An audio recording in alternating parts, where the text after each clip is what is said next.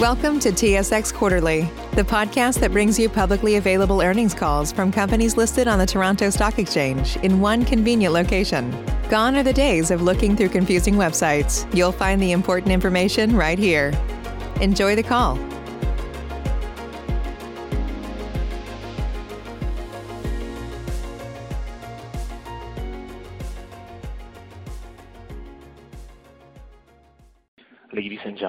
Thank you for standing by, and welcome to the third quarter 2020 financial results.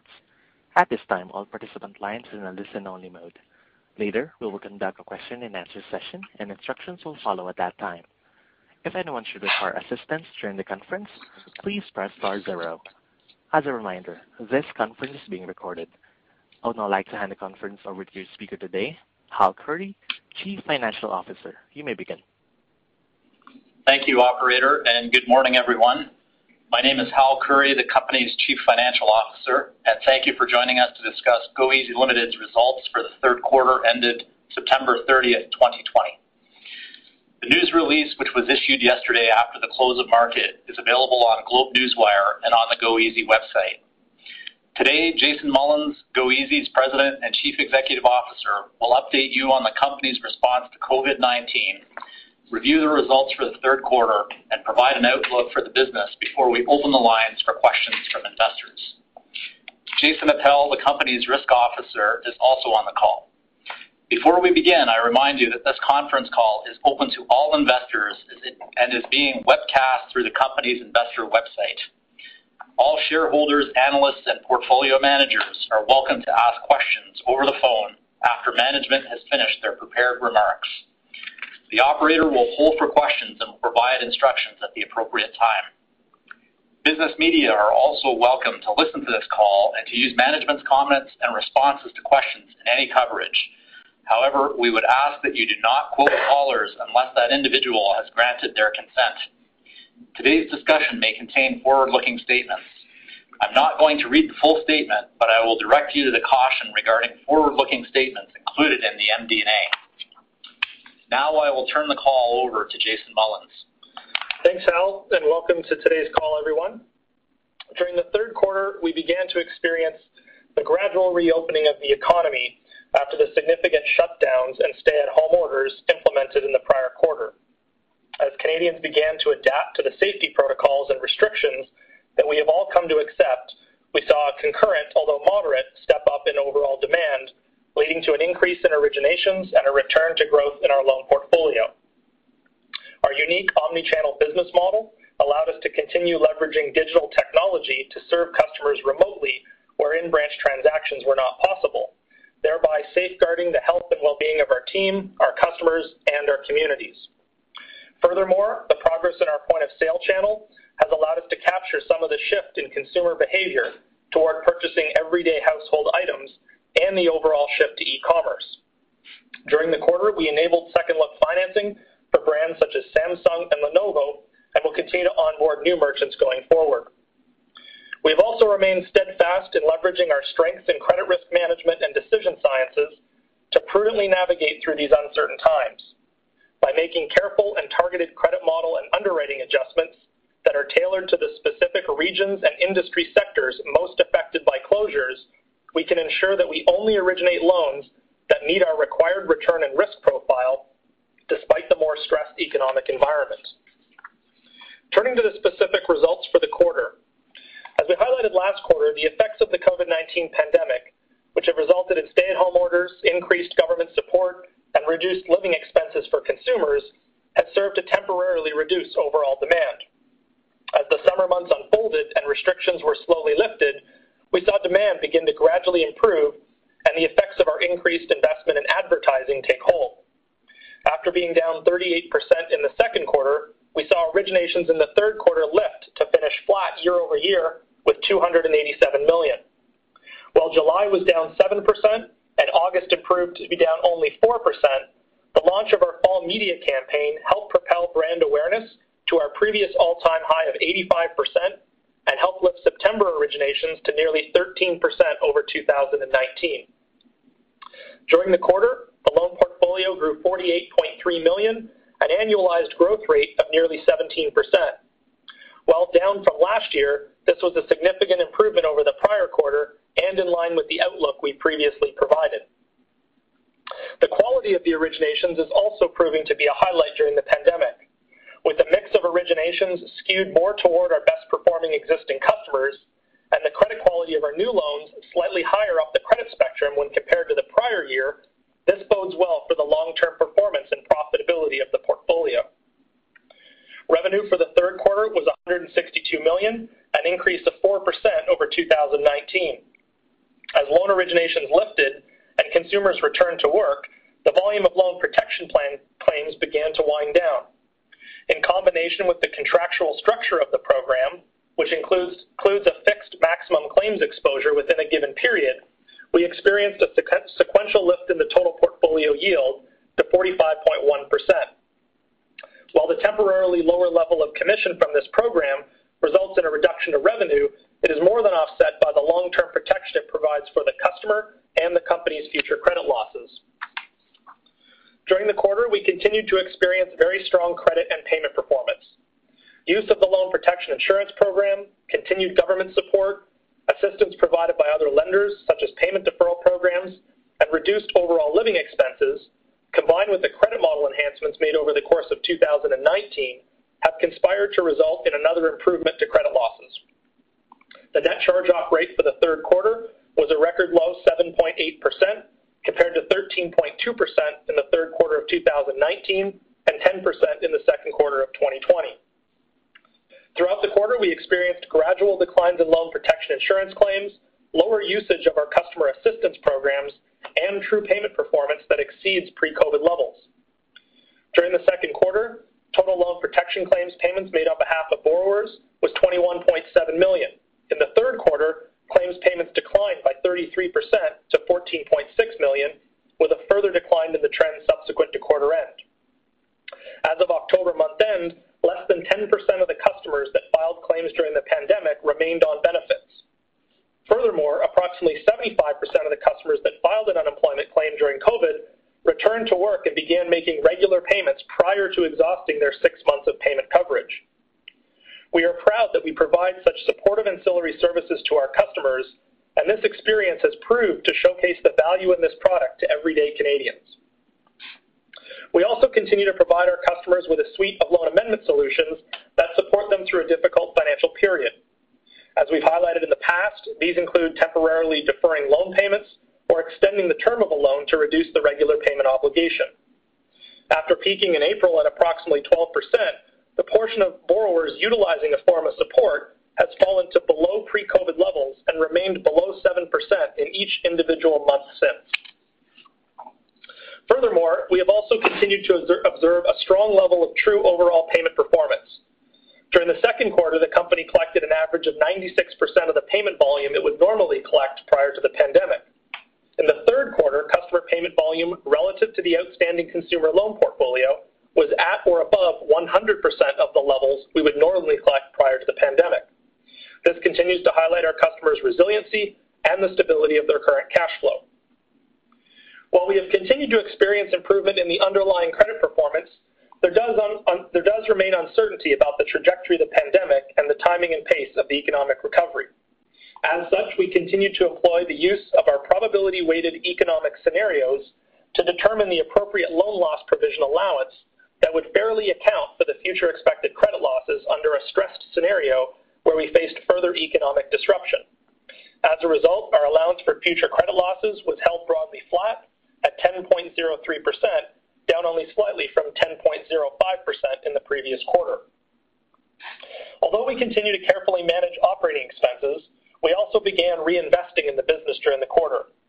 We lifted our advertising spend to support growing the brand and acquiring new customers, and we are moving forward on our strategic initiatives. Together, operating income for the third quarter was 56.9 million, up 34% from 42.6 million in the third quarter of 2019, while the operating margin for the business was 35.2%, up from 27.3% in the prior year. During the quarter, we also recorded another 1.7 million pre-tax increase to the carrying value of our minority equity investment in PayBright, our Canadian instant point-of-sale consumer financing and buy now, pay later platform partner. As highlighted last quarter, since we arranged our investment, PayBright has been growing revenue by over 80% a year and has continued to onboard numerous marquee clients. With a significant presence in e-commerce and the launch of their Pay in 4 product for smaller ticket items, PayBright has continued to be the beneficiary of the worldwide shift to online retailing caused by the pandemic.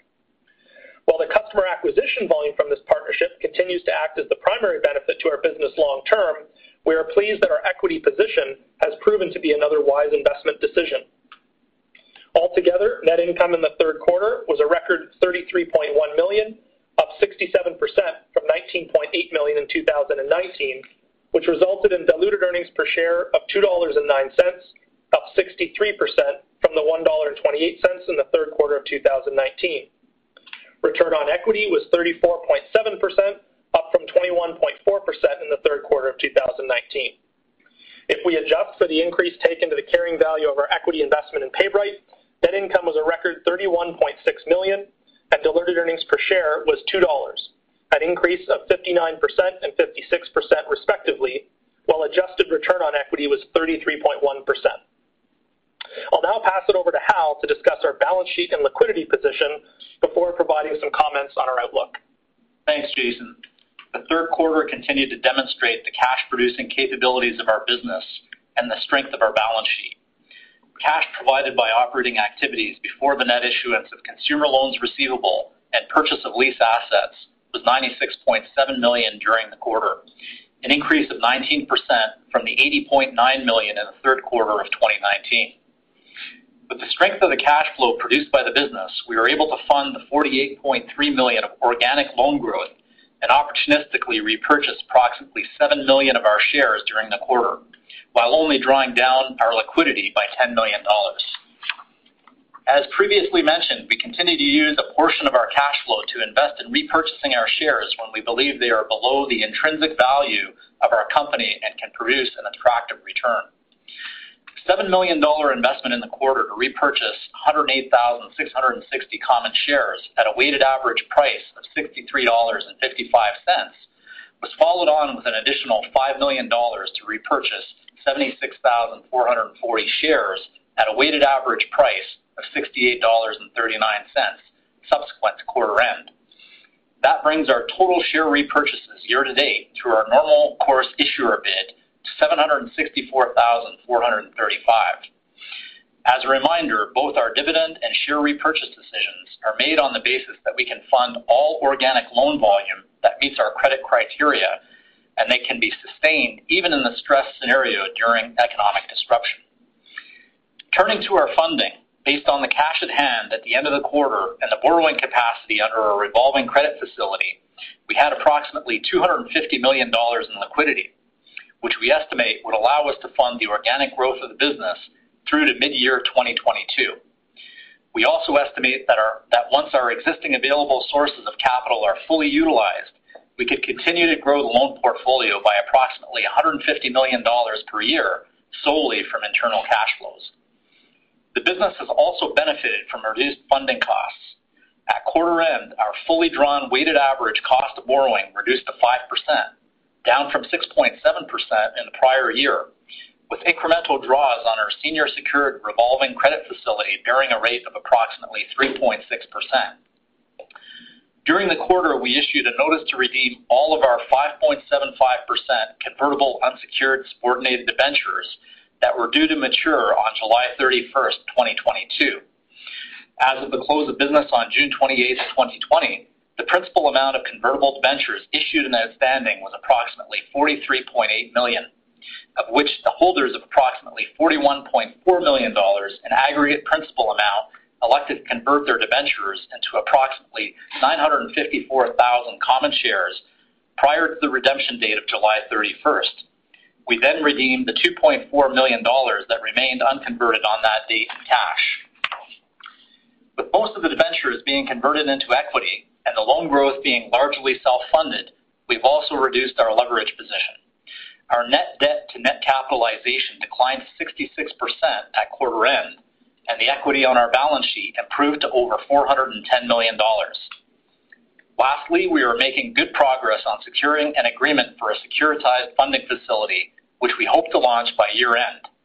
If implemented, the facility would provide another diversified source of funding for the company while increasing our total liquidity and further lowering our cost of capital.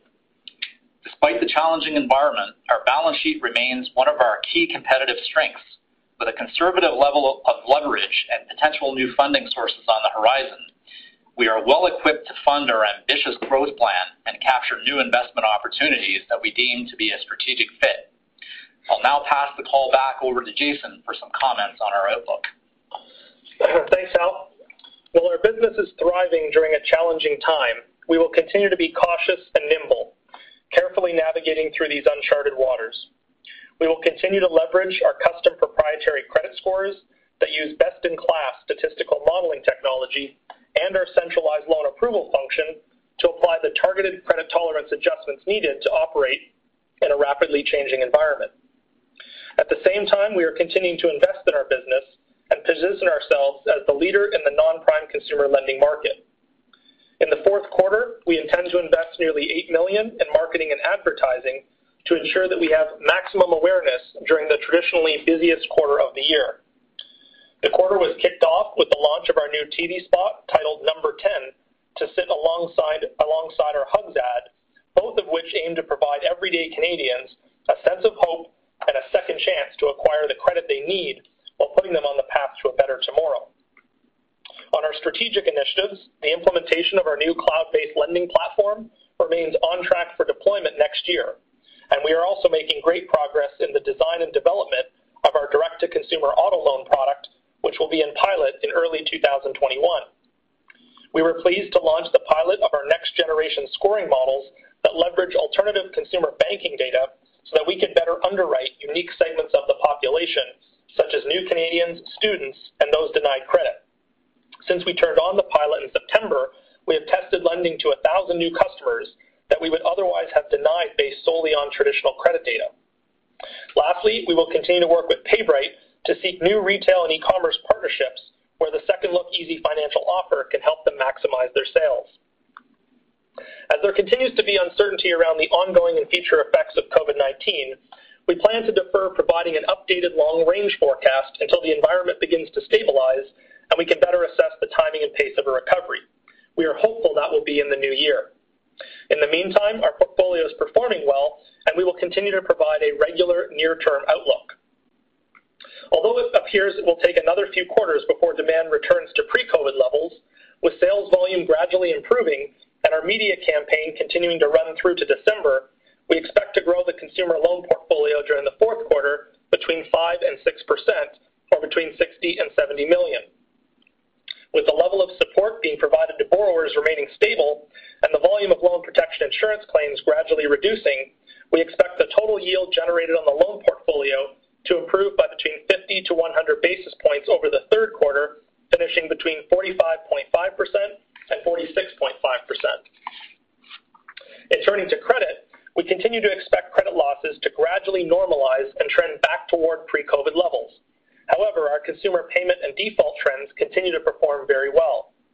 The government has continued to extend its subsidy program through the creation of new EI benefits that have been rolled out, and with extra caution being applied due to a potential second wave, many consumers will continue to experience a reduction in living expenses throughout the winter months. During the month of October, for example, our average delinquency rate was 4.5%, which remained down by nearly 20% from last year. Based on the current collection repayment and delinquency trends, we would expect our net charge-off rate in the fourth quarter to finish at approximately 10%. In closing, we continue to be well-positioned to navigate through the economic uncertainty and seize the opportunities that arise along the way. The fundamentals of our business and the confidence in our strategy to provide everyday Canadians with a path to a better tomorrow are stronger than ever. I want to thank all 2,000 goeasy team members. Without their unwavering commitment to stand by our customers, we could not serve the millions of everyday Canadians that rely on our services as we work toward helping them improve their credit and graduate back to prime. With those comments complete, we will now open the call for questions. Thank you. Ladies and gentlemen, if you have a question at this time, please press the star followed by one on your touchtone telephone. Again, that is star one to ask a question. If your question has been answered or you wish to remove yourself from the queue, please press the pound key. Your first question comes from the line of Stephen Boland from Raymond James. Your line is now open. Uh, morning, everyone. Morning, Stephen. First question is just on the insurance uh, protection. I guess back in Q2, you said the I guess, the July uh, claims payments were about 4.7 million. Uh, for the total of Q3, it was 14.6 million. I expect there wasn't much decline in August and September. Um, is that a fair statement, or was there a gradual or I guess, a decline in September compared to August? Yeah, great question. So the way to think about it is there was a decline in the number of customers on claims. However, around the month of September, through mostly September and October would be the two primary months, those consumers who did reach the six-month milestone and were eligible for the 2,000, that one-time lump sum 2,000 is within that number. So what you see is a gradual decline in the underlying number of consumers on claims, but the dollars through the back part of Q3 and the first month of Q4 really being uh, temporarily propped by the one-time payments from those last customers that got that 2,000 lump sum. And then all of those customers that get that last payment, we're really seeing them kind of completely fall off claims, uh, you know, come the end of October, beginning of November. So the uh, claims numbers you're seeing for Q3, the yield guidance that we gave for Q4, all of that all takes into consideration those last tranche of customers that are hitting month six and and receiving that uh, that final payment. Are those are those uh, customers that, you know, have have had the the payment plus the lump sum, if they pay their loan off, they they are eligible to to re-up and and get a new loan, right? Yeah, they are. Our models uh, our models will often require a customer in that type of scenario to have a gap period where we can see some stability. Uh, depends on the variables on their credit. Uh, but yes, if they successfully repay the loan and they have not uh, seen further uh, reductions in their credit quality from whatever they have been doing to manage their other liabilities, then they could very well potentially qualify for credit down the road. Okay. Um, I guess I appreciate that you don't want to give, like, further guidance in sort of the medium to long term, but I guess last quarter, you mentioned your cash would last till the end of 2022. Uh, this quarter, I don't wanna, you know, be too specific, but you know, that'll last till Q2 2022, so, you know, six months shorter. So is that uh, use of cash due to an improved growth outlook? Uh, or what would be driving that that use of cash? Yep, that's right. So as as we looked at the growth trends, obviously last quarter, Uh, where they, you know, it looked like it might be a little longer uh, before we started to see return to growth of the portfolio. Uh, our internal projections for how long that capital would fund organic growth were a little bit longer.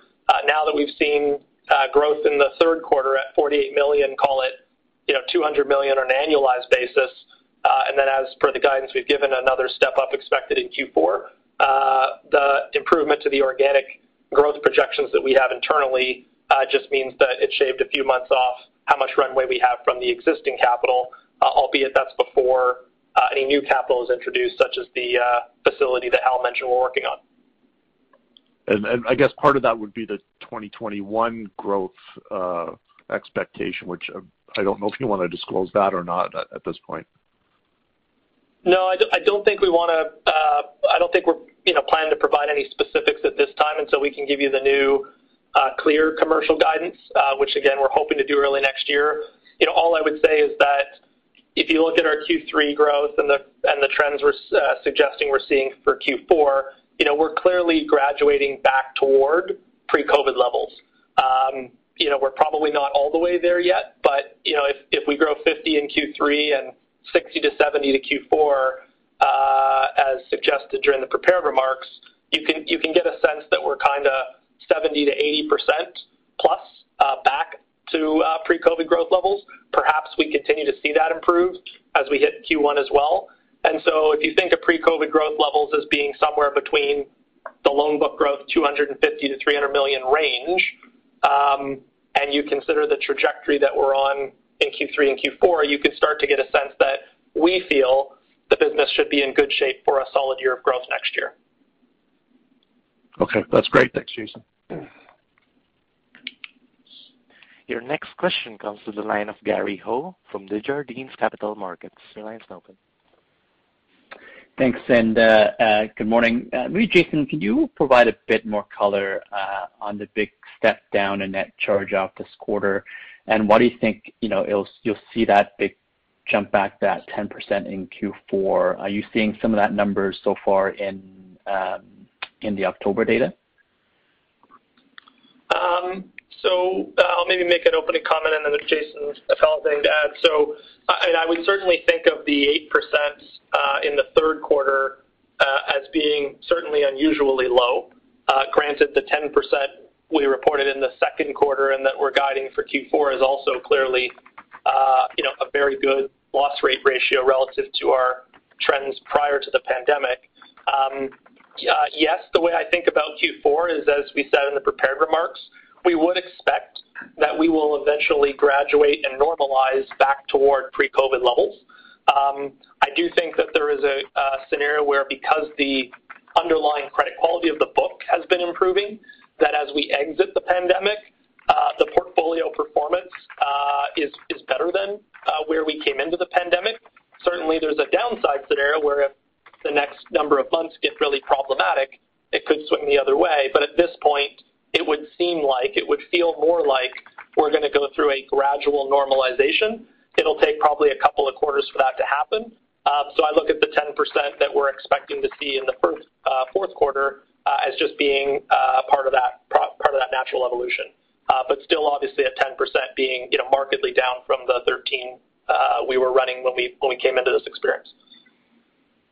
Gary, maybe just to add to that, uh, two other things I'd have you think about. One would be, uh, the strong growth that we saw in the overall economy in Q2, uh, which bled into Q3, really helped to keep our portfolio loss rates down. Obviously, we've seen some modest slowing in the overall Canadian economy, which eventually finds its way into the overall loss performance of the book. And then the second trend that we obviously keep a close eye on is where insolvency trends have been moving. They obviously continue to be lower year-on-year, which is obviously giving us a net benefit in the portfolio. But they are uh, slowly, albeit very gradually rising up. So the combination of a slowing economy along with modestly rising insolvencies are what's likely gonna take the overall portfolio loss rate up uh, a little bit. Again, still well below 300 basis points on average below last year, but still significantly low uh, overall. Okay, great. Thanks uh, Thanks for the color. Second, uh, I know there's still a fair bit of uncertainty, uh, and that's part of the reason why you haven't, reinstated your three-year outlook.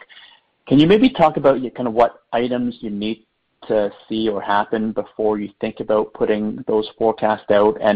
Would that roughly coincide with you potentially bringing down your allowance for credit losses as well?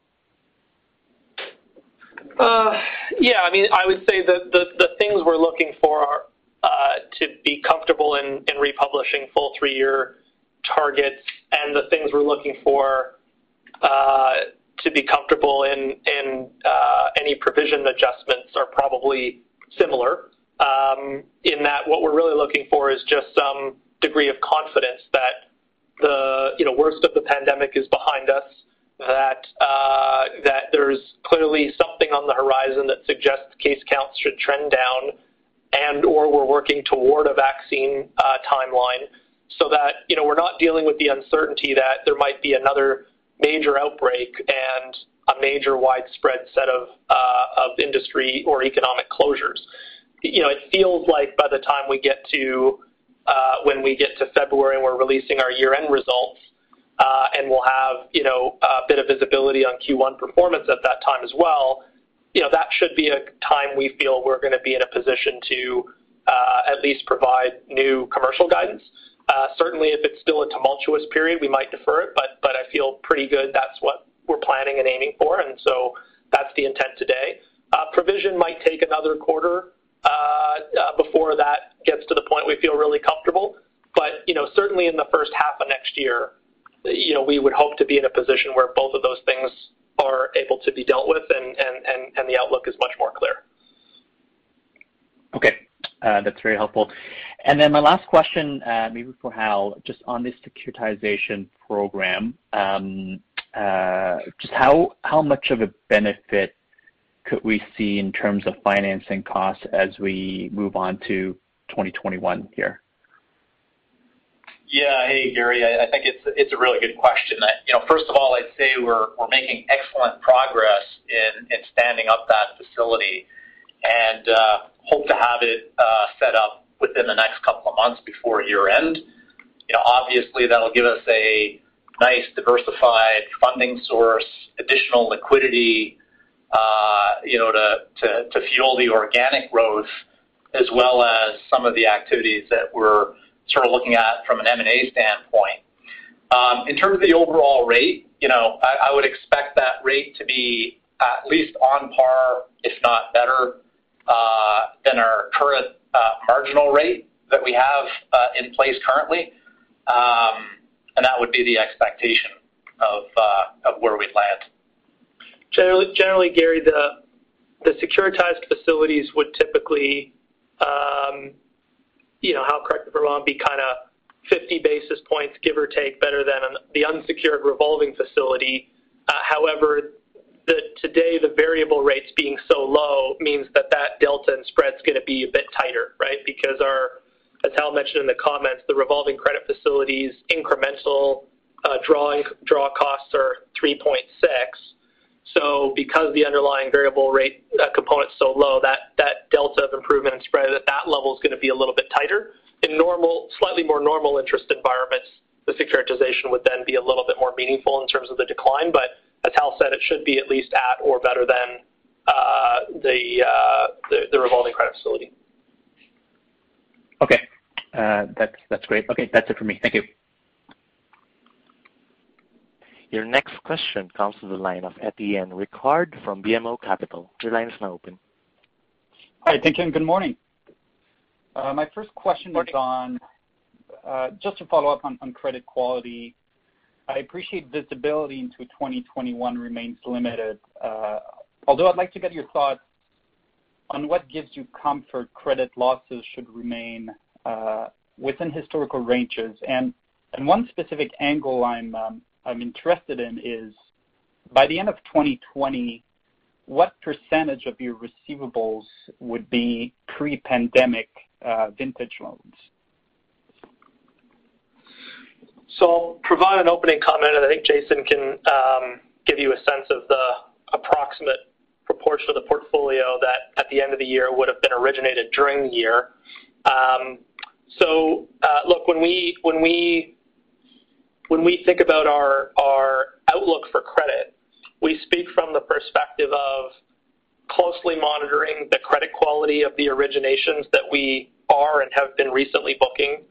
Uh, the credit quality of the active customer base that we have, which we reassess the entire portfolio uh, every month uh, by pulling fresh credit data and rerunning all of those consumers through our own credit models, where we can get full visibility to all of the activity on their credit file, including the payment behavior and uh, and performance with all of their other lenders. Um, we work with uh, our credit reporting agency directly to provide us with market data uh, segmented by credit segment to see what's going on with those consumers' performance on all of their liabilities, what they're doing with payment deferrals, et cetera. So, you know, part of part of the Uh, confidence in the outlook of our credit is because when we look at all the things that we can control, uh, the quality of the originations based on the quality of the underwriting we're doing, the performance of the existing customers on the book, um, those factors, it uh, it looks to be in good shape. And as evidenced by the actual experience, does look like you know, we should see a fairly positive outlook for credit performance. The caution we're you know, providing is purely the uncontrollables and what happens in the broader economic environment and the uh, trends of the pandemic. If we see the next several months look like we've seen the last month or two, where closures are contained to very specific regions and industry sectors, and the government continues to battle hard at trying to keep as much open as possible while we bob and weave our way through this next wave, then you're you know you're in a more optimistic scenario where the underlying credit quality should prevail, and we would see uh, our loss rate, as I suggested, perhaps uh, return to or be better than the levels we saw coming into the pandemic. It's just the unknown of if things got worse. You know, it's really hard to say for sure they can. If things got worse, could you see the loss rate climb back to and maybe above where they were? It's possible. Uh, it's just that's looking like a lesser probability scenario at this moment. Uh, Jason, you want to add anything to Yeah, and just to, just to bolt on to Jason's comments, Etienne, the, the other thing I'd have you think about is, is your comment around uh, sort of how we distribute the portfolio. About 40% of the portfolio has been originated, you know, within the, call it the pandemic period. As we monitor those originations monthly, we know that the credit quality of those customers is significantly above our historical trend. Admittedly, some of that is being aided by uh, certain assistance uh, programs that we've mentioned before. But I think the other story here is what happened before the pandemic. As Jason mentioned in his opening comments, that we are constantly tweaking and modifying the portfolio, adjusting our underwriting, tweaking our credit models, introducing new champion and challenger strategies with an overall goal to continue to manage the risk of the overall portfolio uh, moving down. And those actions actually started taking place prior to COVID. Uh, and the key message I'd have you take away here is losses lag. So they generally, on, on average, lag about 9 to 15 months after the changes you put in. So if you think about the fact that we've been making credit adjustments throughout most of 2019 and, obviously in 2020 in response to the pandemic, it's that combination of ongoing uh, Uh, tweak and adjustments that leaves us feeling relatively confident about what the future looks like. Again, notwithstanding the fact that the economy could, could move in another direction, the underlying and underpinning data of the vintages that we see are as good, if not better, with each subsequent quarter that we move through. And that's what ultimately gives us the confidence to think that the loss rates should remain comfortably underneath our, our higher points of 2019, subject to the economy remaining on a, a fairly solid footing. Maybe just one other small uh, bolt on data point, Etienne, is um, you've heard us talk about in the past that the mix of loans that we issue to brand new borrowers versus existing borrowers uh, or existing customers with whom we have an existing relationship uh, has a very different loss profile. One of the things you'll see and notice is that where in the past several quarters pre-pandemic, we were issuing the net new credit to new customers uh, at about 60% versus existing at about 40%. And over the last couple quarters through the pandemic, that's been more like 50-50. So while it's not a significant swing, still a fair amount of healthy uh, new customer growth, that shift just from 60-40 to 50-50 and the effect of a bit more of our lending being done to existing borrowers where our behavioral models uh, are far more predictive and accurate at determining exactly who we should lend to the right rate and the right amount because of the history we have with those customers, that just helps act as another tailwind to improving the overall credit quality. So it's, it's sort of those kind of combination of factors uh, that, that, that give us some of the, uh, the thinking around the outlook. Well, this was my next question, uh, question uh, Jason. I mean, that's great. I mean, how how important will uh, new customers be in driving growth relative to extending uh, credit to existing borrowers that you have in the form of risk-based pricing? Yeah. So, so Undoubtedly, new customers are the lifeblood of any business, full stop. Uh, you know, Nothing nothing that we're doing is taking our emphasis or attention away from going and acquiring and and uh, focusing on building our new customer uh, growth. Um, the the demand effects caused by the pandemic has given us the mix shift that I noted, which is really just a ancillary benefit to the tailwind on the credit side of the ledger, but it does not imply any change in focus around growing new customers. You know, the the uh, banking models that I noted that were just put in that are in pilot, uh, that's added a thousand new customers already that we would have otherwise not lent to. That model is those models are designed particularly to try and allow us to underwrite brand new customer segments. Uh, as we get ready to go into next year and launch the direct-to-consumer auto product, uh, that'll be another key product in attracting and acquiring new customers into the business that might not have dealt with we might not have dealt with before. So, you know, given we still represent a very very small share of this market, um, our view is that there is, you know, substantial organic new customer growth still for a long runway in front of us. Great. Uh, great details. One last question from me. Uh, I'd like to talk about loss ratios across your different channels. I think you've previously mentioned that loans originated in branches uh, have historically benefited from lower credit losses relative to relative to the online channel, given that it helps build um, customer relationships. In a more digital environment, how do you think you can help recreate uh, that connection uh, with clients online? Yeah, it's a really great question.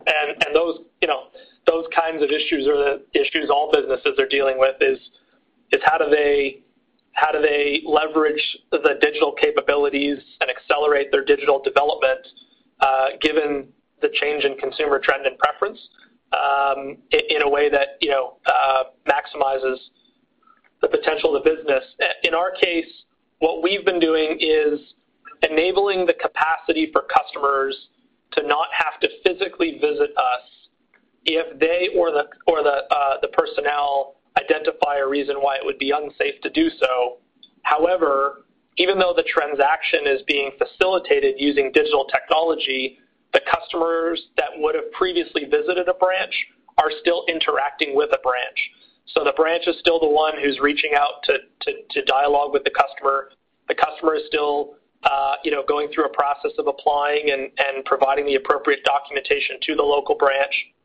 And so, you know, we do believe that interacting with someone in a branch in your local community, even though you might not physically come in and see them face-to-face, is still the next best thing to getting them in the door and sitting down and spending some time uh, with them face-to-face. Um, I, You know, certainly we would expect that that might mean some incremental risk compared to seeing every customer face-to-face. But if I compare that to a true digital transaction where you're dealing with someone in a call center and somewhere far away, where you're not having any human interaction, uh, we do see in the vintage performance of the cohorts loans that it is markedly better than that. It's much closer to a real face-to-face experience. So I think when we consider that the credit quality of the customers we're onboarding because of the underwriting changes are markedly better, I would expect those things to outrun any additional risk being taken by the fact that some of our loans are being done with branch staff, but digitally as opposed to physically having them come in. Um, and so that's it's the it's the combination of the digital technology and still being able to interact with someone in your local community that, you know, works out of a local office where you shop, that you can periodically pop in and see or drop something off to. It's really merging that digital and human interaction where we're finding ourselves today. Thank you for your comments. Your next question comes to the line of Doug Cooper from Beacon Securities. Your line is now open. Hi, good morning, guys. Um, congratulations on a great quarter. I just um, wanna focus on PayBright just for a second. Second quarter in a row, you've increased your uh, equity position uh, in terms of mark-to-market. Um, 40 million at roughly 20% gets, uh, I guess, them a value of around 200 million. I think in the uh, MD&A, you said you're valuing the thing around 7x sales. So they're in a run rate of around 30 million. Was that ballpark? Uh so we don't publish our ownership stake or their revenue figures or any specific financial performance of theirs. Uh, frankly, we have limited access to some of that information. What we uh, do know and can state is that their revenue has been growing at an annualized rate of 80%+, plus uh, as a way to think about their performance. Um, right. We mark to market our equity based on a combination of their business performance, so the revenue growth of the portfolio, as well as looking at industry comparables in that sector and trying to deduce what we think is an appropriate value for that private business to reflect the appropriate amount we carry on our balance sheet for our portion of the equity.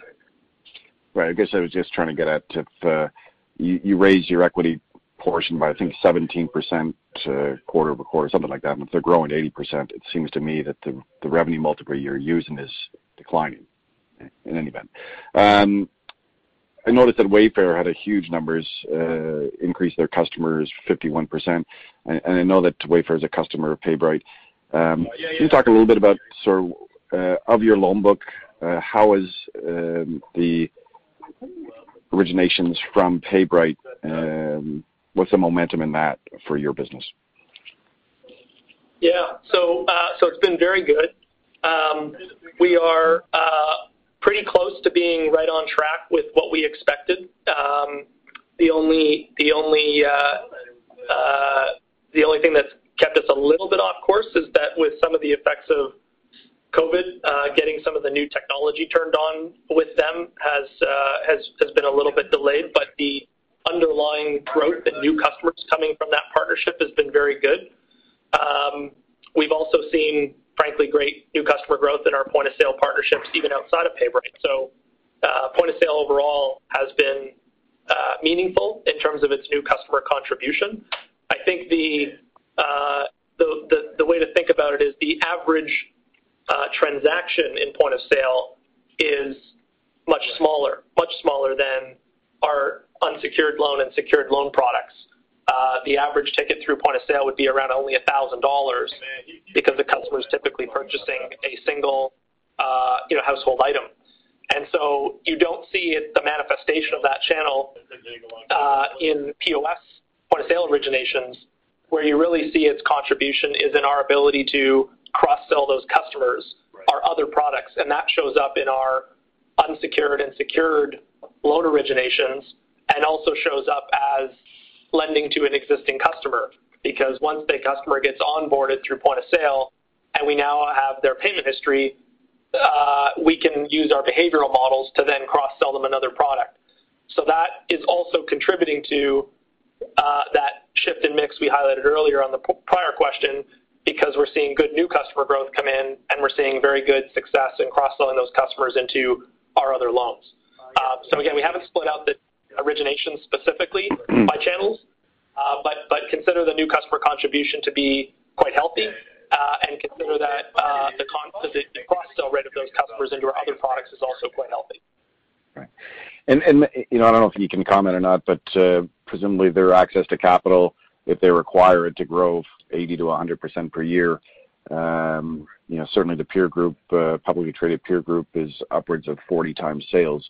Um, any indication of uh, what their plans might be in terms of, going public or, monetizing that investment at some point?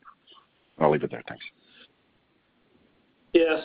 Um, A couple comments. Oh, uh, on general access to capital, uh, that industry sector has done very well, um, given the combination of the fact that they're a prime lender, uh, who's really focused on an upper credit quality consumer, and the fact that they, along with all the others in that point-of-sale industry sector, have seen great growth. A large contribution of which is from the shift to online commerce from the pandemic. They, along with many others, have not struggled to get access to capital.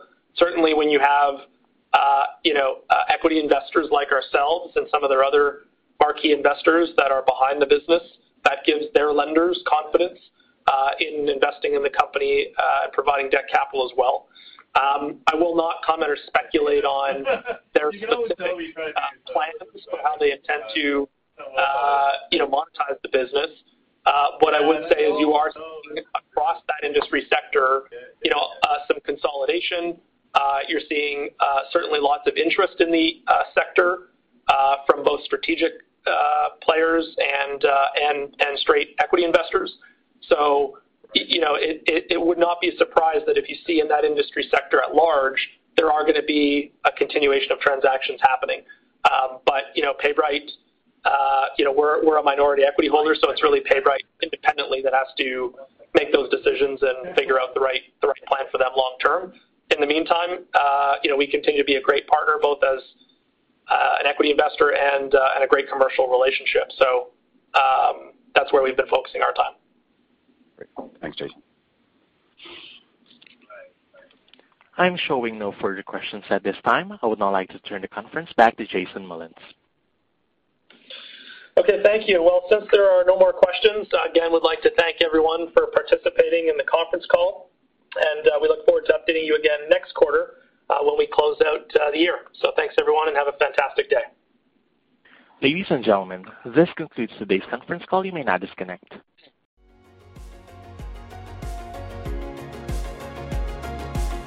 Thank you for listening to TSX Quarterly. If you enjoyed the cast, remember to leave a good rating. And remember, for any additional inquiries, please consult the company's investor relations section on their website. See you next time.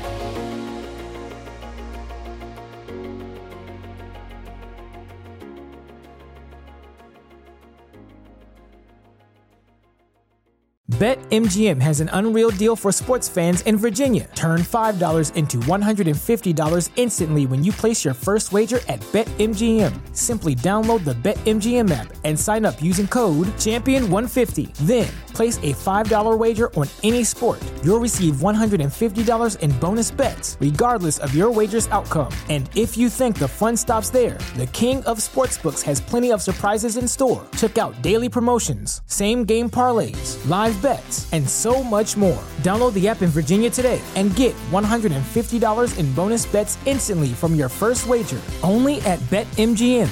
BetMGM and GameSense remind you to play responsibly. See BetMGM.com for terms. 21 plus only, Virginia only. New customer offer. Subject to eligibility requirements. Rewards are non withdrawable bonus bets that expire in seven days. Please gamble responsibly. Gambling problem? Call 1 800 Gambler. Promotional offer not available in Washington, D.C.